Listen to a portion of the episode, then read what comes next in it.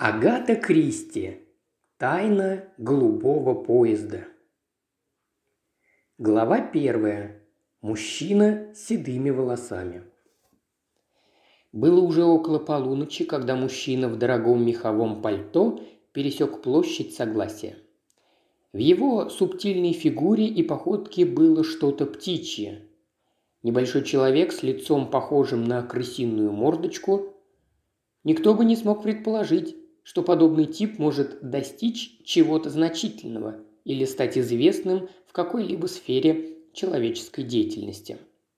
Однако наблюдатель, пришедший к такому заключению, поторопился бы, потому что хоть и выглядел этот человек более чем незначительно и незаметно, он играл значительную роль в определении судеб человечества. В империи, которой управляли крысы, он был королем крыс – вот и сейчас в посольстве с нетерпением ожидали его возвращения. Однако до своего возвращения ему надо было закончить одно дело. Дело, о котором в посольстве ничего не знали. В лунном свете его лицо с резкими чертами казалось совсем белым.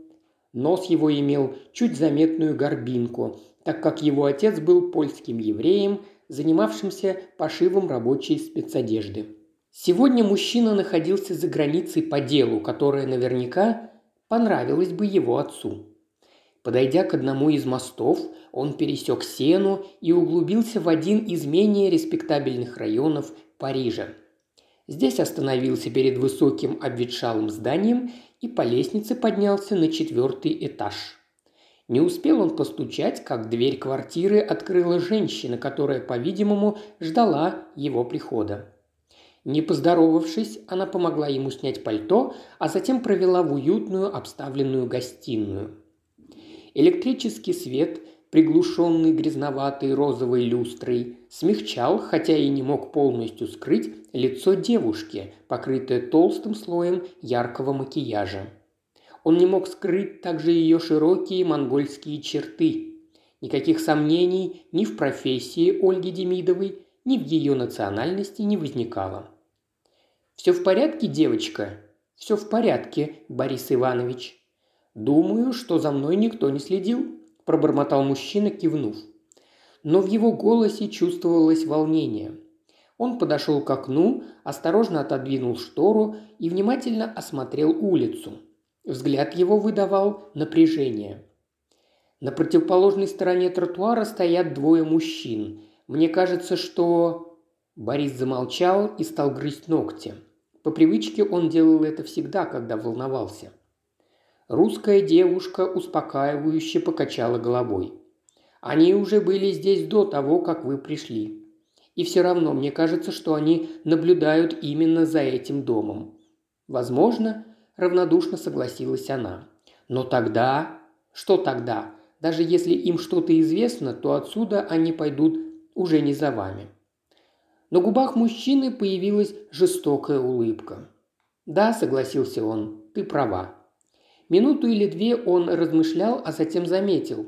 «Этот чертов американец, он может постоять за себя лучше, чем кто бы то ни было. Здесь я с вами соглашусь». Мужчина вновь подошел к окну. «Серьезные ребята», – пробормотал он с усмешкой. «И полиции, по-видимому, хорошо знакомы. Ну что же, могу лишь пожелать им хорошей охоты». Ольга Демидова покачала головой. Если все, что говорят об этом американце, правда, то для того, чтобы справиться с ним, потребуется нечто большее, чем два уличных апаша. Интересно, она замолчала. Что? Да так, ничего. Только сегодня вечером по этой улице уже дважды прошел мужчина с седыми волосами. Ну и что? А вот что. Когда он проходил мимо этих двух, то уронил перчатку. Один из бандитов поднял ее и вернул хозяину. Вот такая нехитрая уловка. Ты хочешь сказать, что Седовласый их наниматель? Похоже на то. Было видно, что русский заволновался. А ты уверена, что посылка в надежном месте и что ее никто не вскрывал? Слишком уж много разговоров было за последнее время. Слишком много. Он опять впился в свои ногти. Посмотрите сами. Девушка наклонилась к камину и уверенным жестом отодвинула угли в сторону. Под ними, в самой середине кучи измятых обрывок бумаги, она нашла продолговатый предмет, завернутый в грязную газету, который протянула мужчине. «Очень умно», – сказал тот, с одобрением кивнув. Эту квартиру обыскивали дважды, даже матрас на моей кровати был вскрыт. «Как я и говорил», – пробормотал русский, – «слишком много вокруг всего этого поднялось шума. Не надо было так долго торговаться».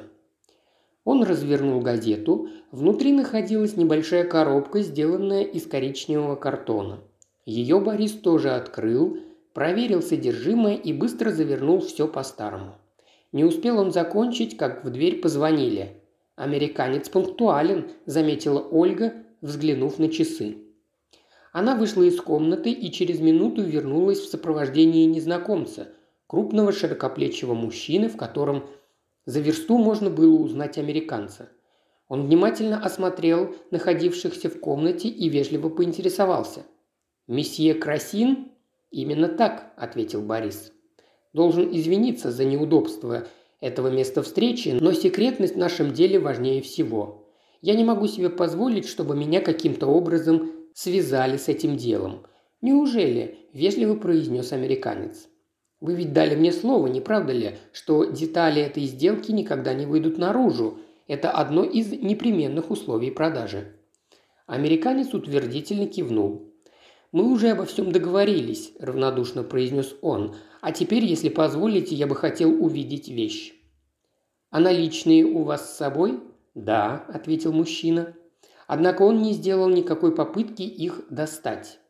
Секунду поколебавшись, Красин указал на небольшой сверток, который лежал на столе. Американец взял и развернул коробку и, поднеся ее содержимое к небольшой электрической лампе, внимательнейшим образом изучил его. Казалось, увиденное его удовлетворило.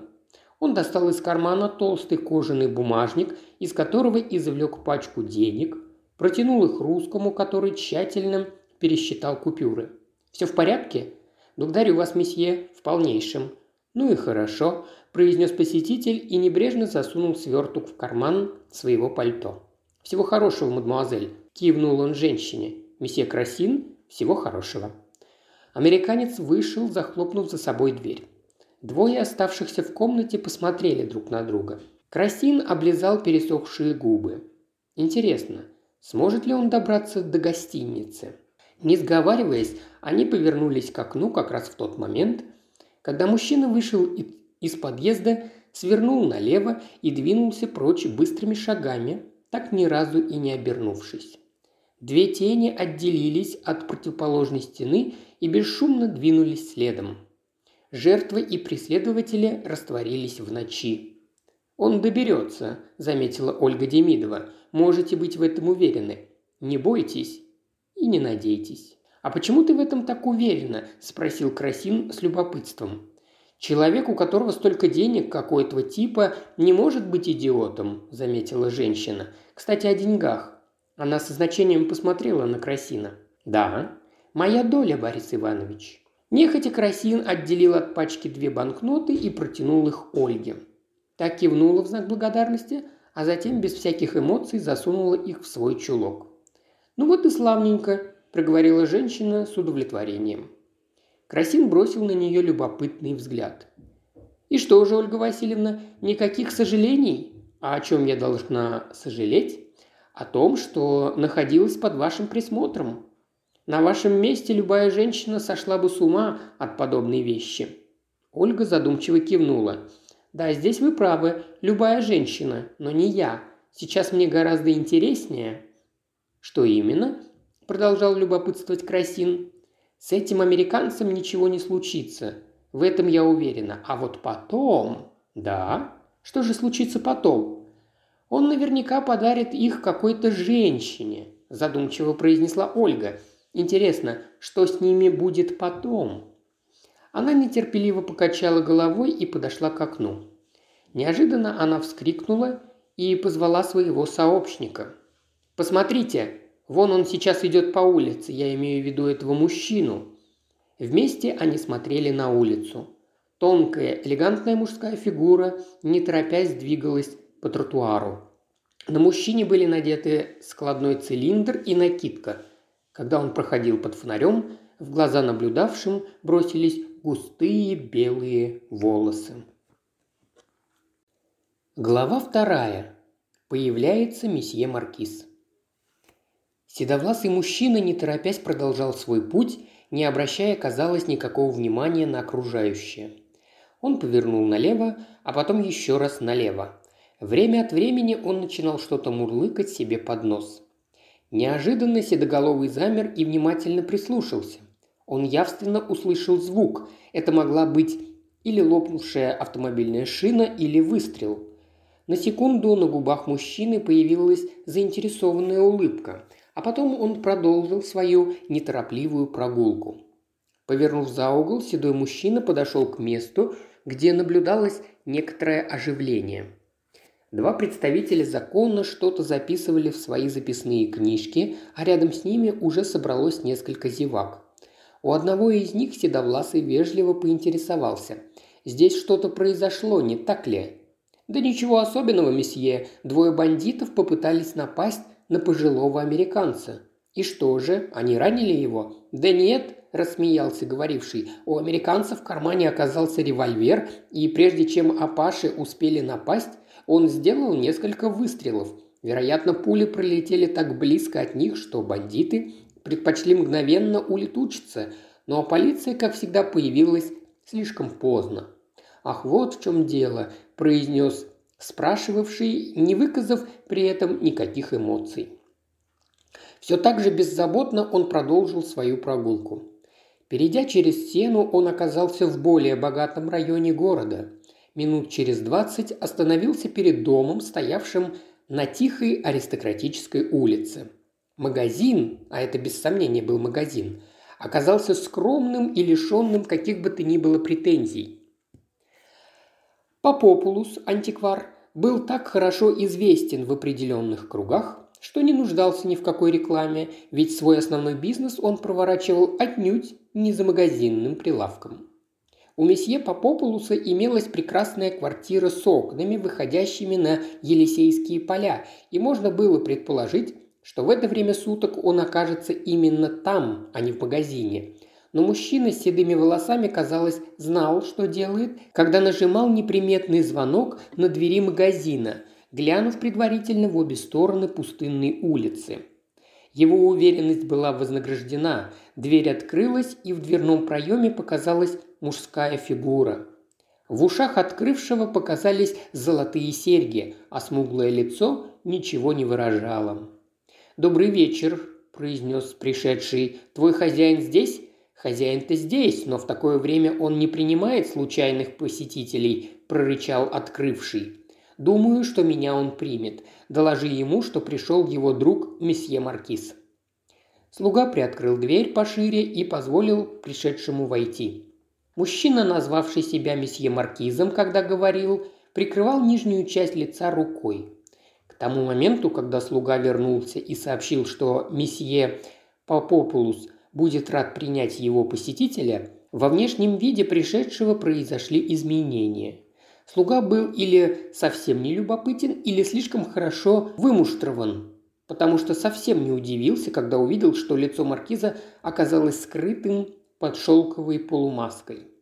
Проводив пришедшего до двери в конце холла, он открыл ее и с почтением доложил «Месье Маркиз». Навстречу странному гостю поднялась очень импозантная мужская фигура. Во внешнем виде месье Попопулуса сквозило нечто почтенное и патриархальное. У него был высокий лоб и роскошная белая борода. В его манерах замечались скромность и привычка к милосердию. «Мой дорогой друг», – произнес месье Попопулус, он говорил по-французски, а его глубокий голос был весь пропитан елеем. «Я должен извиниться», – заметил пришедший за столь поздний визит. «Ну что вы, что вы!» – отмахнулся месье Попопулус. «Сейчас как раз очень интересное время суток. И у вас был, по-видимому, очень интересный вечер. Не совсем у меня», – ответил месье Маркиз. «Не совсем у меня», – повторил антиквар. «Ах, ну да, ну да, конечно. А новости-то есть?» Он бросил острый взгляд на пришедшего. взгляд, в котором начисто отсутствовали всякие намеки на скромность и милосердие. Новостей никаких. Попытка провалилась, правда, ничего другого я и не ожидал. «Ах, вот как!» – произнес месье Попополус. «Но ведь никаких силовых методов».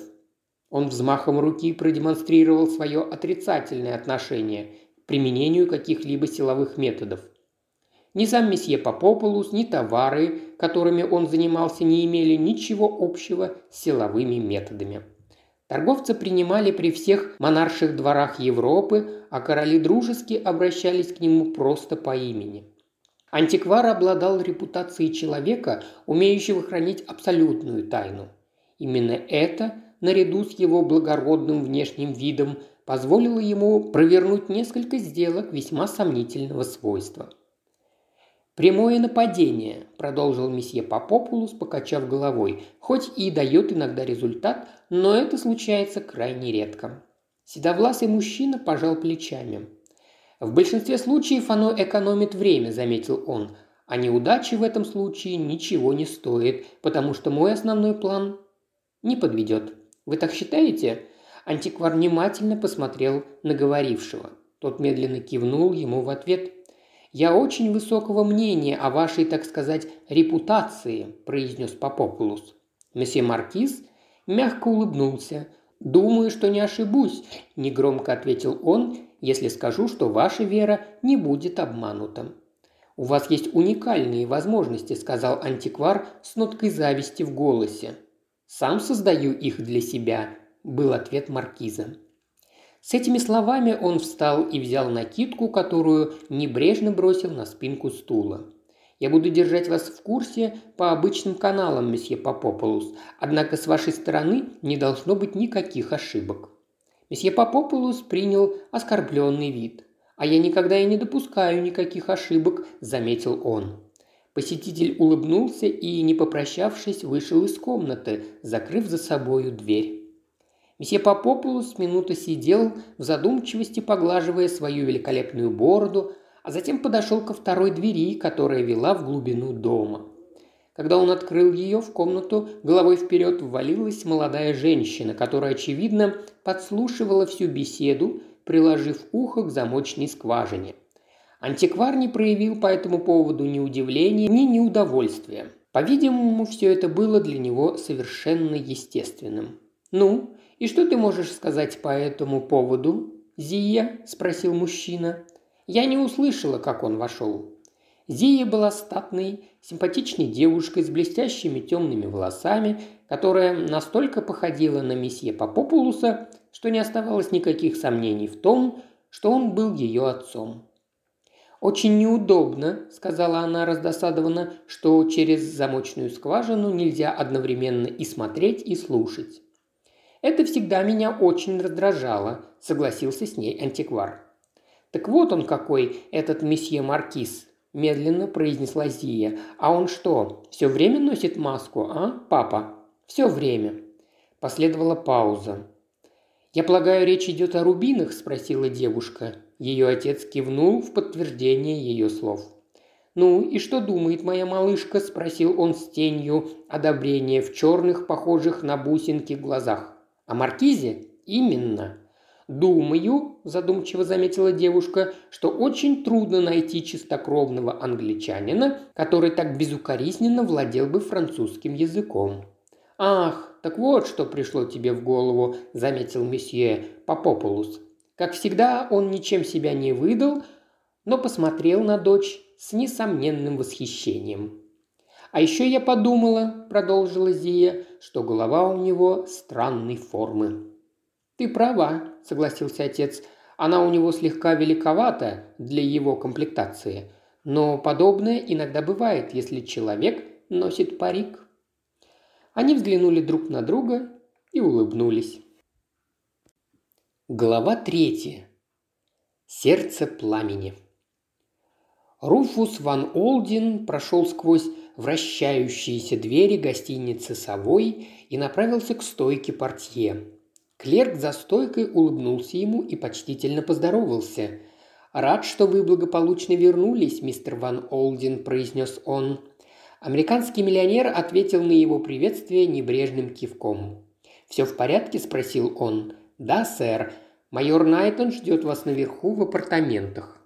Ван Олден снова кивнул. «Почта?» – удостоил он клерка следующего вопроса. «Вся уже отправлена наверх. Хотя подождите минутку». Клерк посмотрел в ячейки и достал оттуда письмо. «Только что принесли», – объяснил он. Когда Руфус ван Олден взял у него письмо и увидел адрес, написанный женским почерком, его лицо изменилось. Резкие черты сгладились, а твердо сжатый рот смягчился. Сейчас он выглядел совсем другим человеком. Миллионер прошел к лифтам, держа письмо в руках и продолжая улыбаться. В гостиной его номера за столом сидел молодой человек, который проворно разбирал почту, что свидетельствовало о том, что он делает это далеко не в первый раз. Человек вскочил на ноги, когда вошел Ван Олден. «Привет, Найтон!» «Рад, что вы вернулись, сэр. Хорошо съездили?» «Да так себе», – равнодушно ответил миллионер. «В наше время Париж превращается в захолустный городишко, хотя я привез то, зачем ездил». И он сурово улыбнулся сам себе.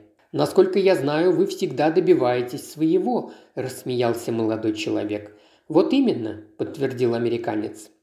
Это было сказано небрежным тоном, как будто он произносил избитую истину. Скрыв свое теплое пальто, Руфус прошел к столу. «Есть что-то срочное?» «Да вроде бы нет, сэр. Обычная рутина. Правда, я еще не закончил с почтой». Ван Олден коротко кивнул. Не в его привычках было хвалить или ругать работников. Со своими сотрудниками он обращался очень просто, давал им возможность показать себя и без сожаления расставался с теми, кто не соответствовал его требованиям.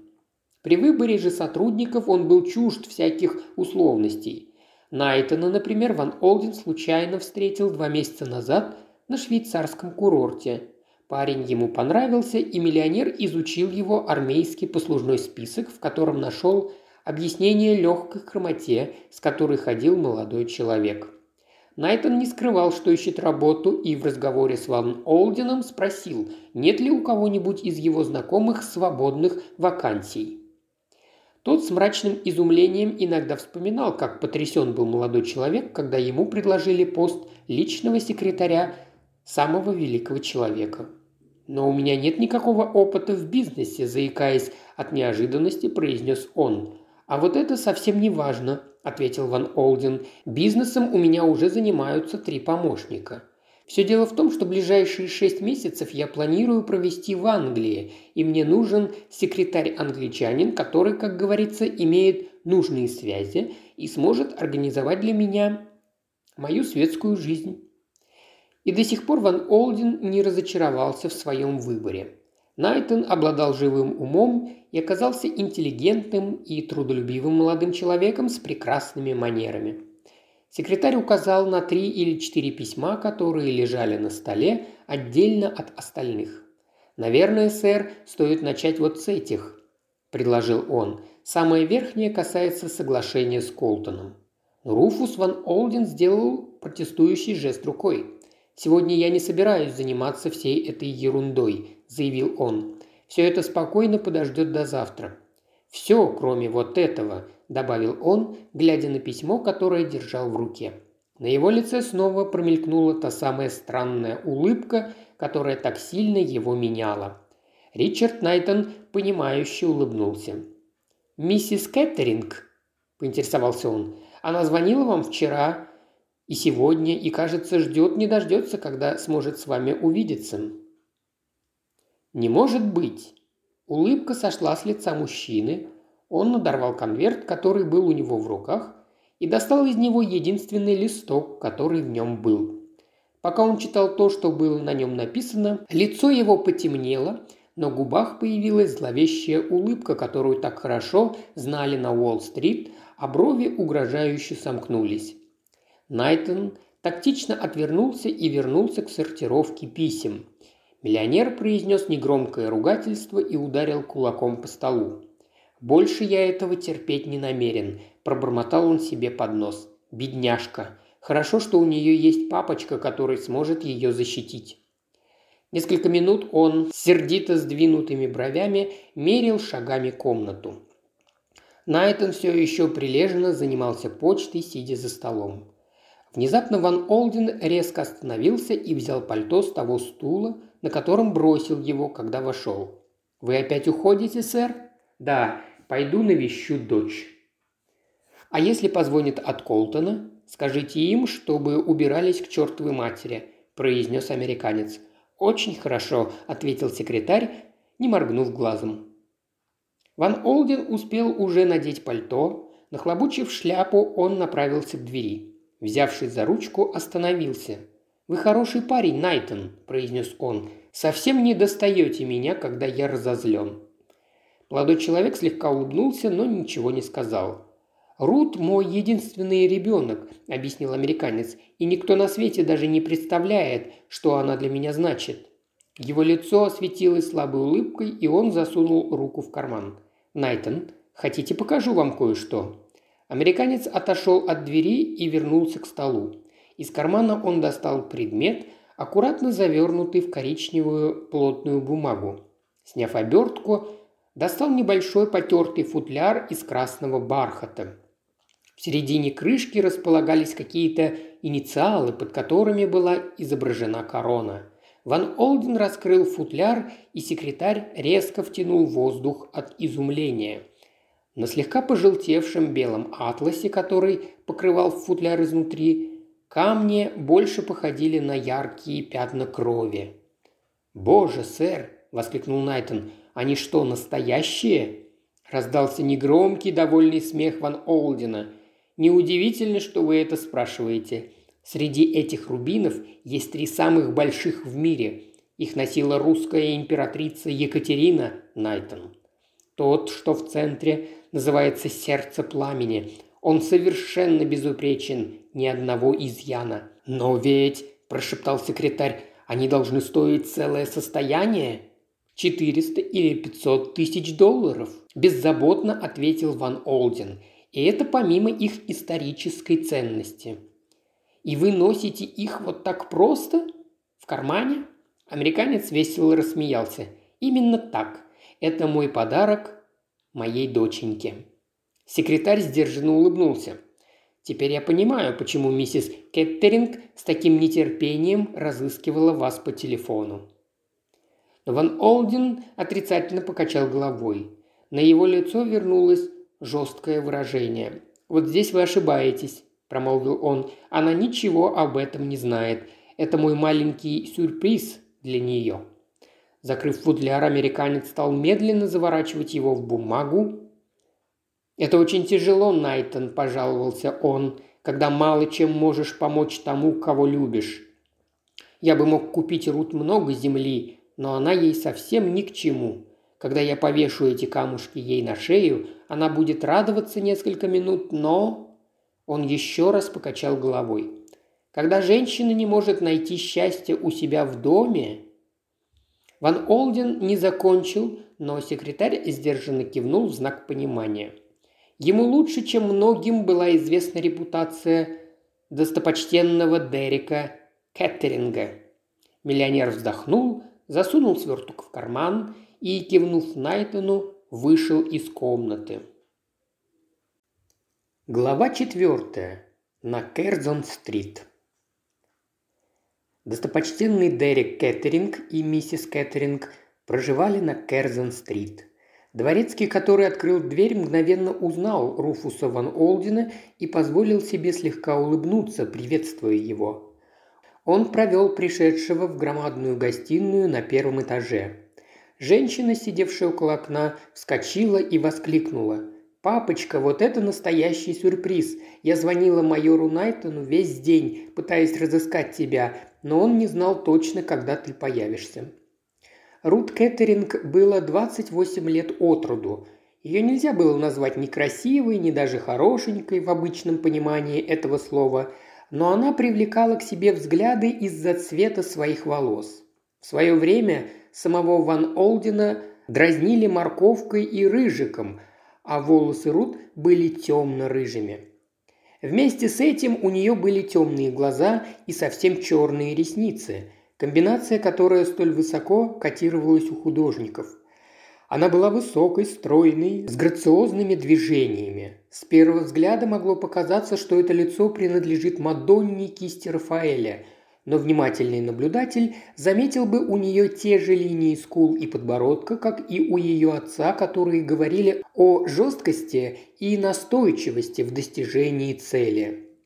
Если такие черты характера были хороши для мужчины, то женщине они подходили несколько меньше. С самого детства Рут Ван Олден привыкла получать то, что хотела, а если кто-то пытался ее в этом остановить, то очень быстро понимал, что дочь Руфуса Ван Олдена никогда не сдается. «Найтон сказал, что ты звонила», – объяснил миллионер. «Я только полчаса назад вернулся из Парижа. Ну, что опять натворил этот Дерек?»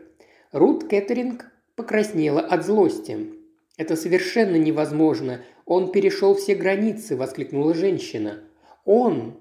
Он попросту отказался слушать то, что я ему говорю». В ее голосе слышались и недоумение, и гнев. «Но у меня-то он послушает», – мрачно заметил американец. Рут продолжила. «За последний месяц я его почти не видела. Он везде появляется с этой женщиной». «С какой такой этой женщиной?» «С Мирей. Она танцовщица из Парфенона. Слышал когда-нибудь о таком заведении?» Ван Олден кивнул. «На прошлой неделе я ездила в Леконбери и переговорила с лордом Леконбери.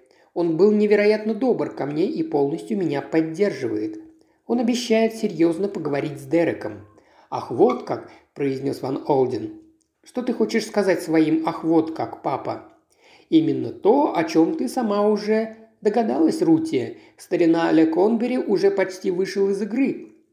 Конечно, он тебе симпатизирует, и, конечно, он пытается тебя успокоить, ведь его сын и наследник женат на наследнице одного из богатейших людей Америки, но это не фунт изюму.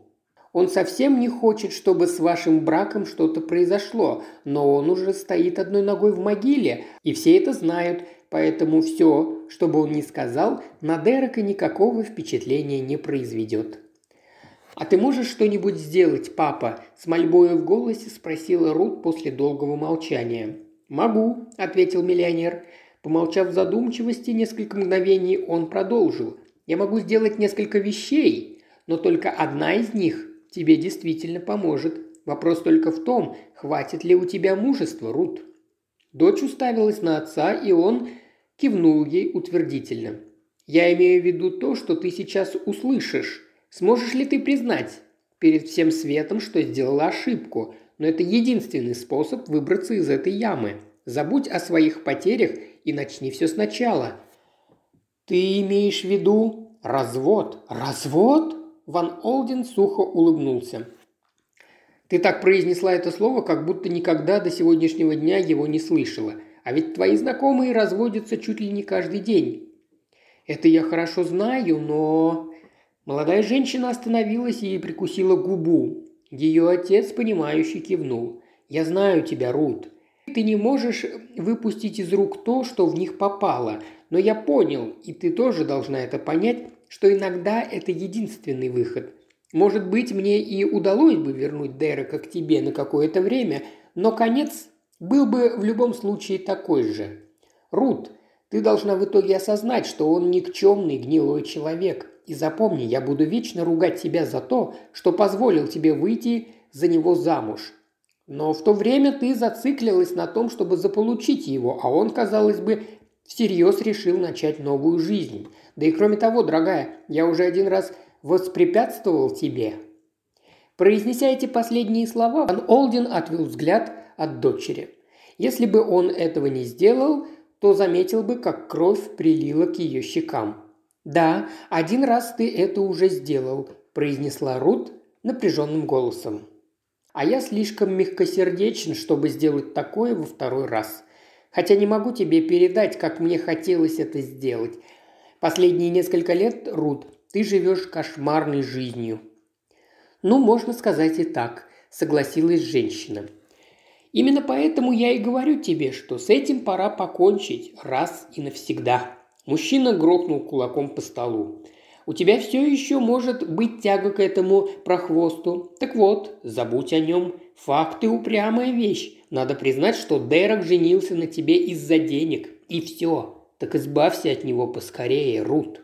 Она какое-то время смотрела в пол, а потом спросила, не поднимая головы, «А что, если он не согласится?» Ван Олден в изумлении уставился на дочь. Да его и спрашивать никто не будет. Женщина покраснела и прикусила губу. «Ну да, конечно, нет. Просто я хотела сказать...» Она замолчала, и отец проницательно посмотрел на нее. «Что ты хотела сказать?» «То, что...» Она замолчала, тщательно подбирая слова, что он может не согласиться на это без борьбы. Миллионер зло вздернул подбородок. «Ты хочешь сказать, что он будет сопротивляться? Ну и пусть. Но ты, девочка, ошибаешься. Сопротивляться он не будет. Любой адвокат, с которым он проконсультируется, расскажет ему, что у него нет никаких шансов. «А ты не боишься?» – Рут заколебалась. «Ты не боишься, что из чистой ненависти ко мне он постарается, чтобы это произошло как можно ужасней?» Отец опять с удивлением уставился на дочь. «Ты имеешь в виду судебные заседания?»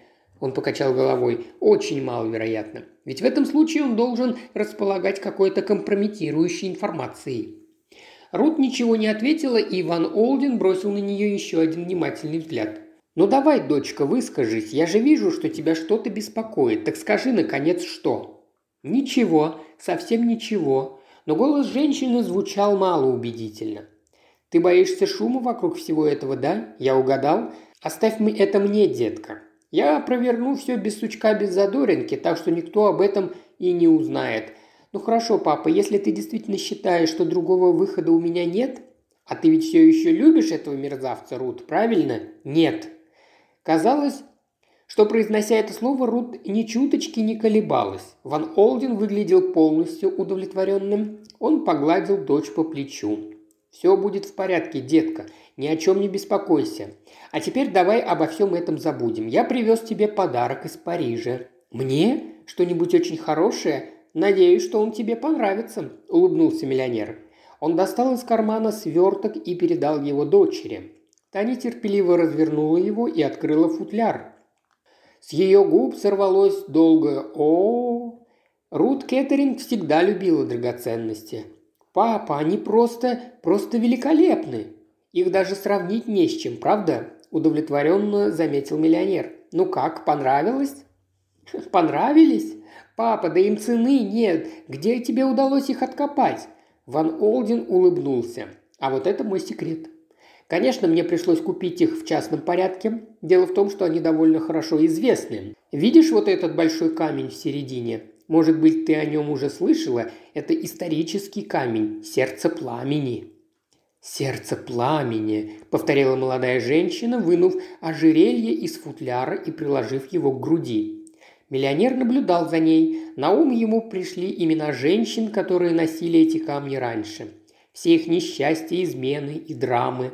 Как и за большинством знаменитых камней, за сердцем пламени тянулся шлейф трагедий и насилий. Сейчас, когда Рубин лежал в уверенной руке Рут, казалось, что он потерял весь свой заряд зла. Эта западная женщина со своим спокойным и ровным отношением к жизни, казалось, самим своим существованием отрицала возможность любых трагедий и драм.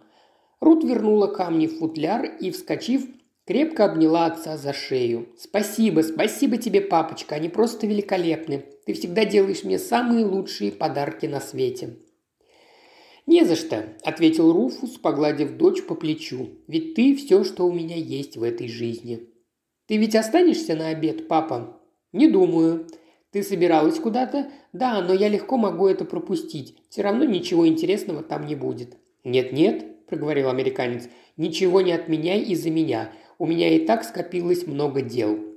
«Давай увидимся завтра, моя дорогая. Может быть, я позвоню тебе, и мы заедем к Гелбрейтам». Господа из адвокатской конторы Гелбрейт, Гелбрейт, Кабертсон и Гелбрейт были лондонскими стряпчими Ван Олдена – «Очень хорошо, папа». Женщина заколебалась. «Как ты считаешь, из-за всего этого мне не придется отменить поездку на Ривьеру в этом году?» «А когда ты туда собираешься?» «Четырнадцатого». «Ну, конечно, нет. Такие дела быстро не делаются. Кстати, Рут, на твоем месте я не стал бы брать эти рубины за границу. Оставь их здесь, в банке». Миссис Кэтерин кивнула. «Мы же не хотим, чтобы тебя убили из-за этого сердца пламени», – шутливо сказал Руфус. «И в то же время сам ты их вез просто в кармане», – возразила ему дочь, улыбаясь. «Да». Что-то в его голосе, какое-то легкое колебание привлекло внимание его дочери. «В чем дело, папа?» «Да так, ни в чем. Просто вспомнил об одном маленьком приключении в Париже». «Приключении?» «Да, в ту ночь, когда я купил эти камни». Он жестом указал на футляр. «Так расскажи же мне». Да рассказывать, в общем-то, и не о чем. Какие-то мелкие бандиты хотели взять меня в оборот, и мне пришлось стрелять. После этого они тут же испарились. Вот, собственно, и все. Рут с гордостью посмотрела на своего отца. «А ты крепкий орешек, папочка». «Это точно, Рут». Руфус нежно поцеловал дочку и уехал. Появившись в Савое, он отдал Найтону краткие распоряжения. «Пригласите сюда человека по имени Гоби. Его адрес вы найдете в моей личной записной книжке. Пусть он явится сюда завтра в половине девятого утра. Хорошо, сэр?» А еще я хочу видеть мистера Кэтринга. Если сможете, то разыщите его. Попробуйте в клубе. В любом случае найдете его и тоже пригласите его на завтрашнее утро. Только попозже, около 12. Этот молодчик не любит рано вставать. После того, как секретарь подтвердил, что понял свою задачу, Ван Олден передал себя в руки своего слуги. Его ванна была уже готова, и, наслаждаясь горячей водой, Мыслями он возвратился к разговору с дочерью. В общем и целом, мужчина был полностью удовлетворен. Его проникательный ум уже давно смирился с тем фактом, что развод был для нее единственным возможным выходом. Рут согласилась с его предложением легче, чем он ожидал, но, несмотря на ее уступчивость, Ван Олден чувствовал какое-то беспокойство. Что-то в манере поведения дочери показалось ему не совсем обычным – Улыбнувшись самому себе, он пробормотал. «Наверное, это все мои причуды, но готов поклясться, что что-то она от меня утаила». Глава пятая. Полезный джентльмен. Руфус ван Олдин только закончил свой скромный завтрак, состоявший из кофе и подсушенного тоста. Это было все, что он позволял себе по утрам, когда в комнату вошел Найтон – «Мистер Гоби ожидает внизу, сэр», – доложил он. Миллионер взглянул на часы. Было ровно половина девятого. «Очень хорошо», – сказал он коротко, – «пусть поднимается». Через пару минут в комнату вошел мистер Гоби. Он был небольшим, пожилым человечком, одетым в поношенную одежду с глазами, которые постоянно шарили вокруг, но никогда не смотрели на собеседника хозяина. «Доброе утро, Гоби», – поприветствовал его миллионер. Берите себе стул и присаживайтесь. Благодарю вас, мистер Ван Олден. Человечек уселся, сложив руки на коленях, и внимательно уставился на батарею отопления. «У меня есть для вас поручение. Слушаю вас, мистер Ван Олден. Вероятно, вы знаете, что моя дочь замужем за достопочтенным Дереком Каттерингом. Мистер Гобби перевел взгляд с батареи отопления на левый ящик стола и позволил снисходительной улыбке появиться на своем лице. Он знал кучу вещей, но никогда не соглашался признать этот факт. По моему совету она собирается подать на развод. Естественно, этим делом займутся адвокаты, но по целому ряду личных причин мне необходима самая полная и точная информация – «На мистера Каттеринга?» – спросил мистер Гобби и посмотрел на карниз. «На мистера Каттеринга». «Очень хорошо, сэр». Гость поднялся на ноги. «Она уже у вас есть? А что, надо поторопиться, сэр?» «Да», – ответил миллионер. «Тогда она будет у вас сегодня к часу дня». «Отлично», – согласился миллионер. «Всего вам хорошего, мистер Гобби. И вам того же, мистер Ван Олден». «Это очень полезный человек», – сказал миллионер вошедшему секретарю, когда человечек покинул комнату. В своей области он настоящий эксперт. А в какой области он трудится? В области информации. Дайте ему 24 часа, и он выложит перед вами всю подноготную частной жизни архиепископа Кентерберийского. «Действительно, очень полезный человек», – улыбнулся Найтон. «Он мне здорово помог пару раз», – заметил Ван Олдин. «Ну что же, Найтон, давайте начнем работать». В течение следующих нескольких часов им удалось решить массу текущих вопросов, связанных с бизнесом. В половине первого раздался звонок, и Найтон сообщил американцу, что прибыл мистер Кэттеринг. Правильно истолковав кивок Ван Олдина, секретарь проговорил в трубку. «Попросите мистера Кеттеринга подняться».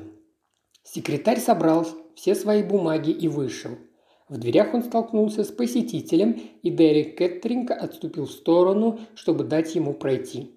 После этого он сам вошел в комнату и закрыл за собой дверь.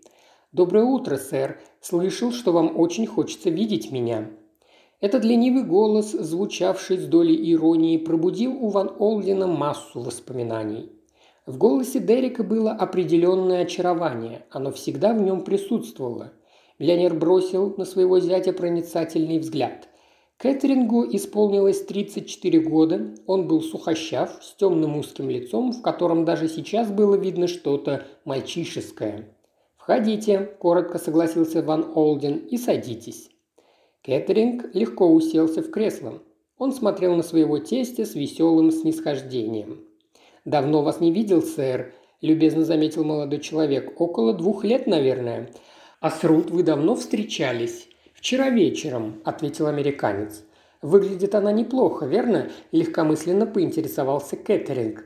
«Не думаю, чтобы вы имели возможность судить об этом», – сухо заметил Ван Олден. Дерек Кэтеринг с удивлением поднял брови. «Понимаете, мы иногда встречаемся в одном ночном клубе», – легко объяснил он. «Я не хочу ходить вокруг да около», – коротко произнес Ван Олден. «По моему совету Рут подает на развод». Казалось, это не произвело на Дерека никакого впечатления, однако вслух он пробормотал. «Как ужасно! Не возражаете, если я закурю, сэр?» Кэтринг зажег сигарету и, выпустив клуб дыма, беззаботно добавил. «А что думает сама Рут?» Она решила последовать моему совету», – ответил отец. «Да неужели?» «Это все, что вы имеете мне сказать?» – резко потребовал миллионер. Молодой человек стряхнул пепел на каминную решетку. «Я думаю, что вы знаете», – заметил молодой человек с отсутствующим видом, – «что она совершает большую ошибку». «С вашей точки зрения, несомненно», – мрачно заметил Руфус.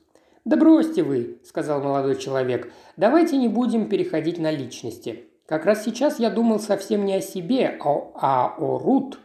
Вы же знаете, что мой старик долго не протянет.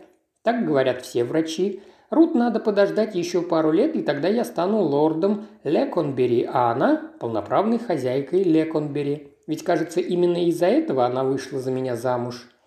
Я не собираюсь выслушивать здесь ваши проклятые гнусности, – заревел Руфус.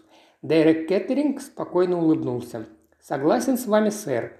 С одной стороны, идея абсолютно идиотская», – сказал он. «Ведь титул в наши дни ничего не стоит. Но с другой стороны, Леконбери – это старинное поместье, а мы – одна из старейших семей Англии.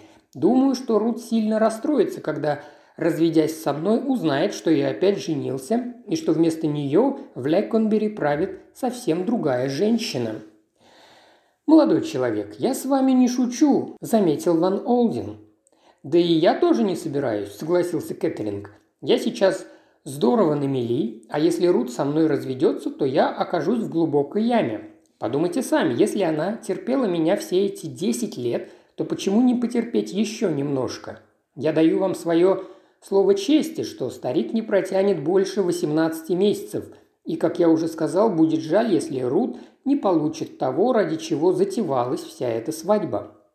Уж не хотите ли вы сказать, что моя дочь вышла за вас замуж из-за вашего титула и положения в обществе?» Дерек Кэтринг рассмеялся совсем невеселым смехом. «А вы что же думаете, что речь шла о большой любви?» «Я помню», – медленно произнес Ван Олден, – «что десять лет назад в Париже вы говорили совсем по-другому». «Да неужели? Что ж, возможно. Знаете, Рут тогда была очень красива, то ли ангел, то ли демон, то ли какое-то божественное существо. А у меня в то время, насколько я вспоминаю, была идея начать все с чистого листа. остепениться и зажить в соответствии с высочайшими традициями английской семьи, с красавицей женой, которая меня любит. Он опять рассмеялся, на этот раз совсем не весело. Но ведь вы в это не поверите. Я совершенно уверен, что вы женились на Рут из-за денег, сообщил американец без всяких эмоций. А она вышла замуж по большой любви? раздался иронический вопрос зятя. Конечно, подтвердил отец. Дерек Кеттеринг Несколько минут молча смотрел на американца, а потом задумчиво кивнул. «Я вижу, что вы в это верите», – сказал он. «Когда-то я тоже верил. И, уверяю вас, мой дорогой тесть, я очень быстро разочаровался». «Не понимаю, к чему вы все это говорите», – признался Ван Олден. «Да мне это и не интересно. Вы чертовски плохо относились к Рут. А вот это неправда», – легко согласился Дерек. Но знаете, она очень жесткая женщина, вся в отца. Под этой ее розовато-белой мягкостью скрывается твердый гранит. А вас всегда говорили как об очень жестоком человеке. Так, по крайней мере, я слышал. Но Рут еще жестче. Вы ведь хотя бы любите одного человека на этом свете, а Рут никогда и никого не любила. И не полюбит. С меня достаточно, решил Ван Олден, я пригласил вас сюда, чтобы честно и откровенно предупредить вас. Моя дочь заслужила немного счастья в этой жизни, и запомните хорошенько, я для нее это добуду». Кэтеринг встал, подошел к камину и выбросил в него сигареты. Когда он заговорил, его голос был еле слышен. «Интересно, что вы хотите этим сказать?» – поинтересовался он. «А то, что вам лучше не пытаться защищаться в суде». «Ах, вот как!» – протянул молодой человек. «Это что, угроза?» «Думайте, как хотите», – ответил миллионер. Кэтрин поставил стул к столу и уселся прямо напротив американца. «А если представить себе, что я, – мягко произнес он, – просто ради приличия решил защищаться?» Ван Олден пожал плечами. «Послушайте вы, молодой идиот, у вас нет никаких шансов. Спросите вашего адвоката, и он вам все объяснит. Ваше поведение просто вызывающее. О нем говорит весь Лондон. Я слышал, что Рут все возмущается по поводу Мирей. На мой взгляд, это очень глупо с ее стороны. Я ведь ничего не говорю по поводу ее друзей. «Что это вы имеете в виду?» – резко задал вопрос американец. Дерек Кеттеринг рассмеялся. «Вижу, что вам далеко не все известно, сэр», – сказал он. «И вы, что совершенно естественно, смотрите на все предвзято». Он взял свою шляпу и трость и направился к двери а остановившись там, нанес свой последний удар. Я очень редко даю советы, но в данном случае я бы посоветовал, чтобы между вами и дочерью было побольше откровенности. И он быстро вышел из комнаты, громко хлопнув дверью, как раз в тот момент, когда американец стал подниматься из-за стола. «И что, черт побери, он хотел этим сказать?» – спросил сам себя Руфус, вновь опускаясь в кресло. Чувство беспокойства вновь вернулось к нему. Он пока еще не все понял во всем этом деле. Телефон стоял совсем рядом. Ван Олден схватил трубку и назвал номер дома дочери. «Алло, алло, это Мейфер, 81907? Могу я поговорить с миссис Кэтринг? Ах, ее нет дома. Она вышла на ланч, а когда вернется? Ах, вы не знаете. Очень хорошо, нет, спасибо, никаких сообщений. Миллионер со злостью трахнул трубкой по аппарату. К двум часам он уже нетерпеливо ходил по комнате, ожидая появления Гоби. Человек появился в десять минут третьего. «Ну?» – рявкнул миллионер, но мистер Гоби не стал торопиться.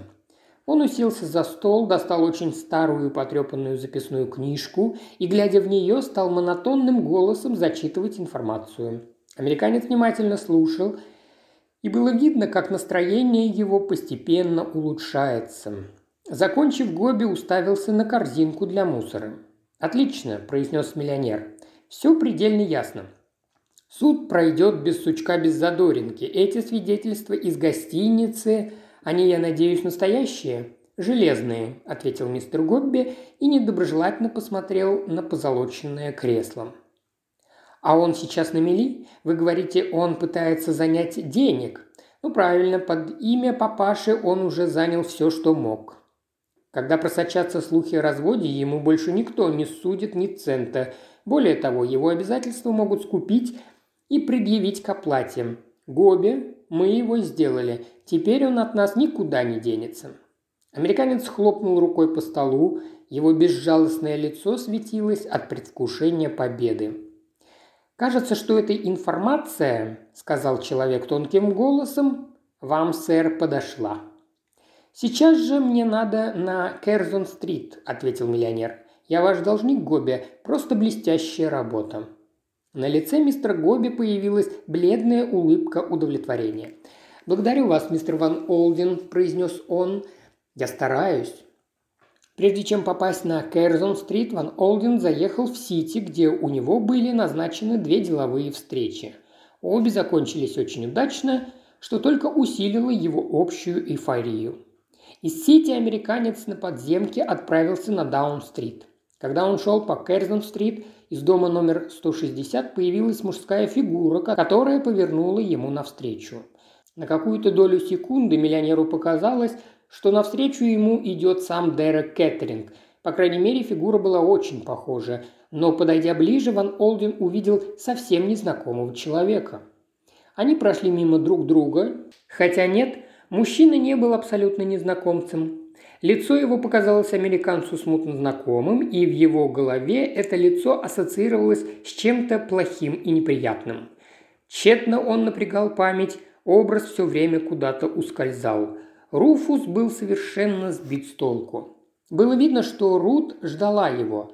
Она подбежала к нему и поцеловала, как только он вошел. «Как дела, папочка?» «Прекрасно», – ответил отец, – «но мне надо серьезно поговорить с тобой, Рут».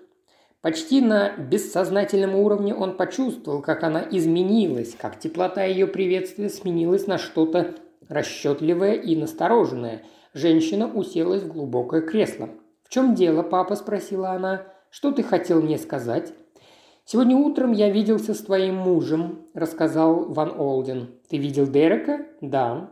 Он говорил множество вещей, большая часть которых полная ерунда, которая не стоит твоего внимания – но перед тем, как уйти, он сказал одну вещь, которую я не понял.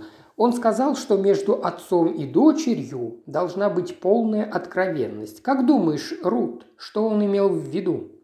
Миссис Кеттеринг слегка поерзала в кресле. «Я... я не знаю, папочка, откуда мне это знать?» «А мне кажется, что знаешь», – заметил Ван Олдин. А еще он сказал что-то вроде того, что, что у него есть свои друзья, и он совершенно не интересуется твоими. «А это что должно значить?» «Не знаю», – повторила Рут еще раз. Ван Олден сел. «Понимаешь, девочка, я не собираюсь действовать закрытыми глазами. Рот миллионера превратился в тонкую линию. Сейчас я совсем не уверен, что этот твой муж не будет чинить нам препятствия, и мне кажется, что он вполне может это сделать.